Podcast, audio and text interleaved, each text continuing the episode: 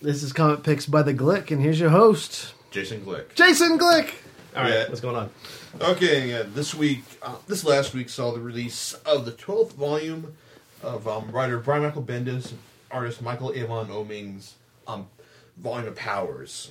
This is, I I mentioned this because it's, this is, for me, this is like kind of one of their defining books. I mean, Bendis, he made his name back in back in the early days, writing like hard-boiled crime fiction. But he's always had an affinity for superheroes, and with Powers, here he was able to combine both his loves of crime fiction and superheroes.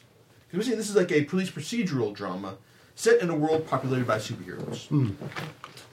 Not like not like not any superheroes you know or anything, but there's enough familiar archetypes to realize like that that whenever like they want to have like you know like um it's like like Bat like Batman um be, get involved in a sex scandal or Superman going batshit insane. It's like they can do stuff like that and then not have to worry about like the like, guys at Marvel or DC just saying uh, no you can't do that that would weaken the franchise. But and overall, it's been a great, it's been a really entertaining series. Like you got uh, Bendis's knack for great, great, great witty, natural sounding dialogue, uh, mixed with um, Oeming's um, um, animation style art that does a good job, like being of showing the emotional side, being able to catch the emotion for like all the all the characters, and like doing some like being able to show some really graphic violence. I mean, like you look at his style, and it's like it's very cartoonish, but he's also got a great eye for de- detail on how to lay out a page. Because like I imagine like a lot of stuff that Ben just throws at him, like just like lots of multi multi panel page structures, and uh, and like all like the epic stuff, like like doing the scene, doing an issue in because it's entirely of monkeys beating the crap out of each other and having sex with each other. I mean, that's not easy to commit to commit to page, but oh Oeming pulls off with with grace. And also like just like some real spots of graphic violence, like people's like innards getting blown out, heads getting getting knocked off, like stuff like that. I mean, like he, he's a great versatile artist, and it's like his and the series is a great showcase for his skills here. That being said, I'm getting ahead of myself because basically the core of the series is it's a character drama between two detectives. One is Christian Walker, a vet, veteran of the, of the beat of the city, so to speak, and his and his new partner, um, Dina Dina Pilgrim. And so like he like he's like the kind of guy like no I don't need a partner. And then she gets um, stuck with him anyway because she he's like the the um, he's like your traditional like um man's man cop. He's like square like literal square jaw it's like um big big, bur- big burly guy strong guy. And she's like this little petite girl it's like who also also like a real real mouth on her it's like and like very cynical a cynical streak a mile wide and their first their first case together um, chronicled in the first volume, "Who Killed Retro Girl." Well, has him um, get has him this is puts him through the pace, introduces you to the series world, and gives you like like a straightforward superhero who done basically naturally who killed Retro Girl. Right. Of course, yeah, and this, the first volume like embodies most series' greatest strengths and some, and its weaknesses as well because well, it's a they set this great world of like of super of populated by superheroes and their and their supervillains, and it's like it's, it, it hits the ground running for the most part. The problem is, is that like well the um the procedural stuff is great because you get some nice bits where you where you you get where you, where you introduce like the um how how law crime fighting works in this world. I mean, like like you've got like cops have power drainers, like they, they have to um take the flick on every time they interrogate a superpowered suspect, in case lest they um go berserk and just start beating the crap out of the out of the cop. Because cops, like they're just they're just regular guys, you know. Like, but they're also having to investigate like you know like super superpowered villains and and superheroes in case they ever break the law and stuff. Right. Yeah, but and also, and also, there's also a problem like when a, what happens when a superhero is killed. I mean, like, how do you do the autopsy, man? Like, if you're if if you're if your um superhero's um, body can like um withstand is um is bulletproof, and how are you gonna like, how are you gonna cut him open in order to um, find out what what killed him and all? That's Right. You know, just interesting stuff like that. Now the problem is like, well, it's got it's just a great world, lots of witty dialogue, great character interaction between um, Walker and Pilgrim, especially once you fi- when Dina finds out that that um, Walker used to be a superhero himself, but his power after a fight, his powers were taken away. Now he's just a beat beat cop, kind of strong, but still just you know living a regular life these days. But the problem is, it's like like a lot of times, like it feels like the problem, like the solution to the to the, to the problem just just drops right into their lap. Like in the first, like in first arc, um, the killer just turns up on their doorstep saying that I I confess this to the thing, and it's a, an interesting twist is put on the angle because like basically he wants to be be famed for all this. Like he was the person who killed Retro Girl, and he wants his moment. In this, he wants his six minutes of fame because he did that. Yeah, it's an interesting twist. Yeah, the second arc role play has a bunch of um, like college kids going around role playing as superheroes just for kicks, and then eventually being um, getting more than they bargained for after they find out that one of their that the, the, the villain they've actually um, hired to um, be their supervillain for this role play session is actually actually has superpowers, and like that's like what like they mentioned they track him down, but then the the, the situation it just kind of like unfolds pre- pretty straightforwardly from there. I mean, like for me, like the first three volumes are you know, kind of okay. I mean, they're interesting, but they're not. But um, like I said, it's not. The plot doesn't quite grab me. Didn't quite grab me as well as well as it should. I mean, yeah, it's- like I said earlier, great art, great story, interesting world, but the, the story plot plotting just yeah, isn't isn't quite there yet Okay. even though you've got a great great sequence in um, volume three where um, Warren Ellis gets invited along for a uh, joyride with um, with Walker, and um, winds up get winds up getting more than he bargained for after Walker gets taken captive by a supervillain, and then and I also for um, for those of you who got more purity interests, it's also guess sort of what happens when a superhero dies while having sex with this one girl. yeah, so that's good, but for me, the series didn't quite click until you get to volume four, Supergroup, which is government-sponsored supergroup FG3. Um, one, like one of their, like it's three three members, and one of them, and they want they really hate each other, but they can't they can't say that because you know they're they're they're working for the government. They want to put on a good show for the merchandise, for the money, and you know the whole public image thing. But after one of them flips and um, goes on the network, like spilling all the beans, um, slowly the other one of the other members is killed off, and that just spark, and that turned that sets the stage for um, Walker Pilgrim to come on the scene and investigate what's going on. It's a great um, follow the money story as they try as they investigate um, what the re like the seamy underside of FG three, and just like all the um, dynamics of what's going on to a government government manufactured supergroup. And it's it's a good it's a great great entertaining story. It's especially what happens when to Walker at the end when he um, winds up having to um, put his job on the line in order to reveal the truth about about things. And for me personally there's this great scene towards the end when you're seeing bits of the FG3 movie um, as reviewed by well they're not actually say they don't actually say who these critics are but anyone who looks at them can look can see that they're Siskel and Ebert and and Bendis's dialogue is just so so spot on for a moment here that it's uh, like he he brought he brought Gene Siskel back to life. Yes. I mean, it's it's such a great scene, and it's like after this, it's like, oh man, it's it was beautiful. That's great.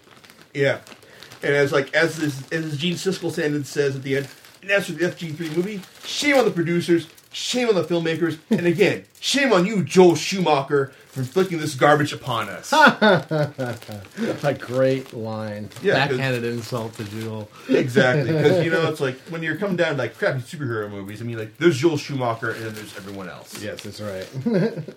Yeah, and and also what's also worth mentioning about Powers is that it, there's effectively two eras for the book. Hmm. The first era is like the Image era, where it was published by Image Comics, which is basically the first first seven volumes. okay. Yeah, then at, from volume eight on, it was published published by Marvel Comics, or Okay. Marvel's Icon imprint. Okay. Yeah, because at, hmm. at some point Marvel realized, hey, you know what? Some of our creators, like, you know, they're publishing books for other companies, um, because like because we don't have a creator-owned section. Because you know, we, we at Marvel we like to have our all our books owned by Marvel Comics. Right. Yeah, so we, we should you know what? In order to get make money off of these books that our creators are writing, we should have our own imprint for this. So that thus was created the Icon imprint, and um, after volume volume seven, Forever, which details the epic origin of of um, Detective Christian Walker, because guy's been around for a long time. I mean, you know those monkeys that were um, beating the crap out of each other in two thousand and one um, in the Monolith. Mm-hmm.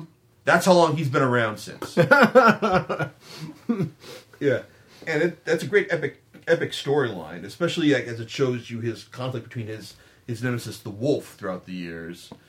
But it, it's a great great capstone to the first the first um, volume of Powers, and the second volume kicks in with um, volume eight, Legends, which basically um, has after after the um, the world's Justice League, so to speak, goes nut. Well, no, not Justice League. After the world's equivalent of Superman um, goes nuts and um, starts just inflicting his own own brand of justice upon the entire world. It's like um, the president of the, of the of the country here decides to outlaw powers, which is you know this this is brilliant because you know how do you how do you get like you know people with superpowers to just say hey you know what stop using them, and you know what happens? All the law abiding powers people who have powers go okay we'll do that because we're we're with law. Right. All the bad guys though they just say nah exactly. yeah, and so like volume volume eight starts out with the entire entire world in chaos, but it also shows shows that a new new version of Retro Girl steps up to take the challenge, and to show that you know like powers we're just going like hey you know what we've got to do the right thing no matter what, and it also sets up the main thread for this for this for the next um, five volumes, which basically has um, Detective Walker, Detective Pilgrim getting getting infected with the powers virus. Because even though Detective Walker lost his powers years ago, now Detective Pilgrim has powers, but she can't tell anyone because you know they're illegal. And if she revealed that she had powers, like she'd be kicked off the force because you can't have superpowered police officers. And from here, from volume eight on out, her her life just it's she's just going to a very very bad place from from there on out. Because like after she gets attacked by her by her boyfriend um, she winds up she winds up killing him hiding the body and then just having to like deal with all the all these hiding all these secrets from her partner her friends everyone. And then um that then what happens is internal affairs comes sniffing at her because she actually gets implied in the first volume that she went and killed a, um, a known um, superpower villain, um, Johnny Stompanato, like a teleporter, but it was never actually proved. It's Like it's it's one of the series' big big running subplots over the over the years, but I don't know, like it's but basically the story from volumes eight eight to twelve is basically the story of of Dina, what happens to her when she has powers, and what and all the all the bad shit that comes when when that happens. And that being said, I mean, like, there's lots of great stuff in the um, in in the Marvel in the Icon era. I mean, you've got, like I said, the it's it's fun watch. it- It's fun seeing it, seeing the the powers just like just say screw you to the pres- President's Act. Also, what happens when a uh, when a um, hero's wife takes his takes his special um, powers giving gem to like you know go and fight crime herself, and just like that doesn't go well at all. And also when um, Walker um, winds up getting his own, getting new powers of his own because he, after a um, Green Lantern type hero, um, represented as the uh, Millennium Guard, is killed, the um, aliens who run run the show there basically um, um, look at Walker as being a, yeah, he's had powers, he knows how to use them. Why don't we give give him give, give him this guy's job? Yeah, so it's and and then it, that works. That's an interesting thread as well. But um, the, I have to also say that um, one of the later volumes, Volume Eleven, Secret Identity, which deals with um, another powers user who's got um, let's see, I believe it was Lady Noir. She's got she has some very some vaguely defined evil super super superpowers. Like she got her powers through the pack through a deal with the devil, so to speak.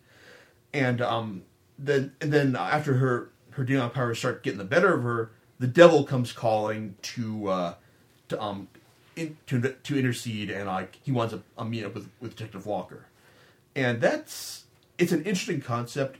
And like for this volume, I can see what they're trying to go for here. I mean, it's for a lot of scenes. I mean, like this is probably the one one one of the few scenes where, where Omeg's and Omeg's and Bendis um skill reach reach exceeds their grasp because a lot of the scenes with with this um devil person is they're trying to like go for like complete mundane like this normal um environment like corrupted by this evil presence. I mean, there's this there's this normal and this there's this not normal presence, and that's that, that's a great recipe for creepy effect, but. I look at this and I can't help but think. Now I'm going over to manga here. On that um, mail by um, Housui Yamazaki, which I believe I mentioned in the Dark Horse podcast. Yes. Yeah, he pulled this off perfectly. I mean, the way he did it in his series is beautiful, and I, I'm looking at this and the way that uh, Bendis and Oeming did it, and I'm not feeling it. It ain't scary. It just feels kind of like it's just there. I mean, it's the overall story isn't bad. Okay, well maybe it's one. Of, it's probably one of the weaker. Oh, okay. Well, I'll be honest. It's one of the weaker stories of their Gotcha. of their run, but it's still, but it's still not, not, not again, an awful story by any means. Right. And really, there any any complaints about about the Marvel run or but the Icon run are, are limited in the last this most recent volume. Um, the final volume, volume twelve. Um, the 25, 25 coolest dead superheroes of all time.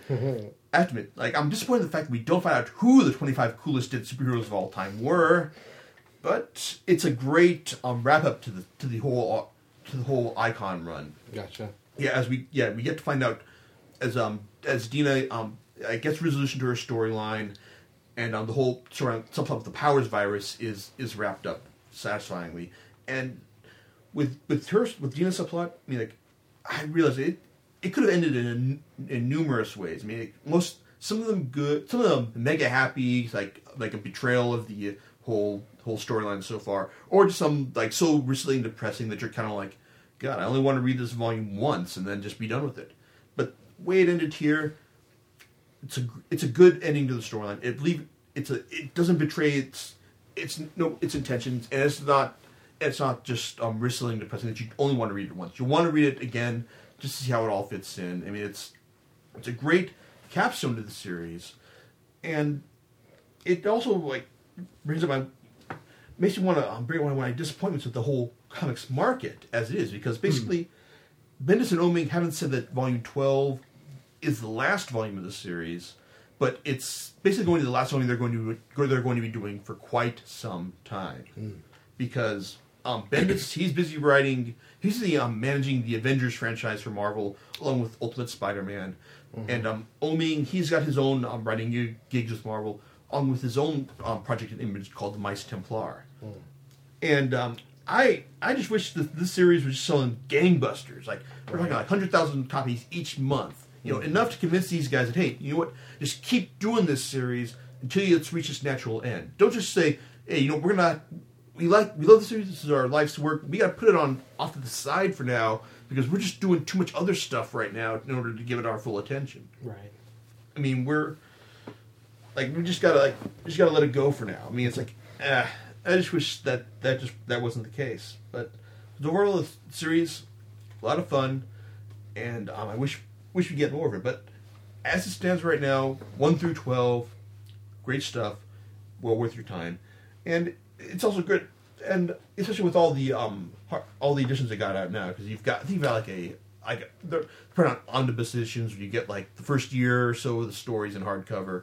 It's a great value for for your money, and most of the most of the um, trade paperbacks also come with great extras like interviews with creators, and and such. Give you an added added value for your money. So right. so overall, great stuff, and I wish there'd be more of it. There probably will be more in the future, but who knows? Mm-hmm. Yeah. And on that note, I'm gonna call it a night, and we'll be back in let's see, two weeks with hopefully. I'm gonna commit myself this time to make make sure it happens. Gonna be catching up with the X Men. Oh yeah. yeah. Good prep work. Yeah, yeah, because there's that's X Men. There's always lots of stuff to catch up with. Absolutely. Absolutely. All right. We'll see you next time. Later's.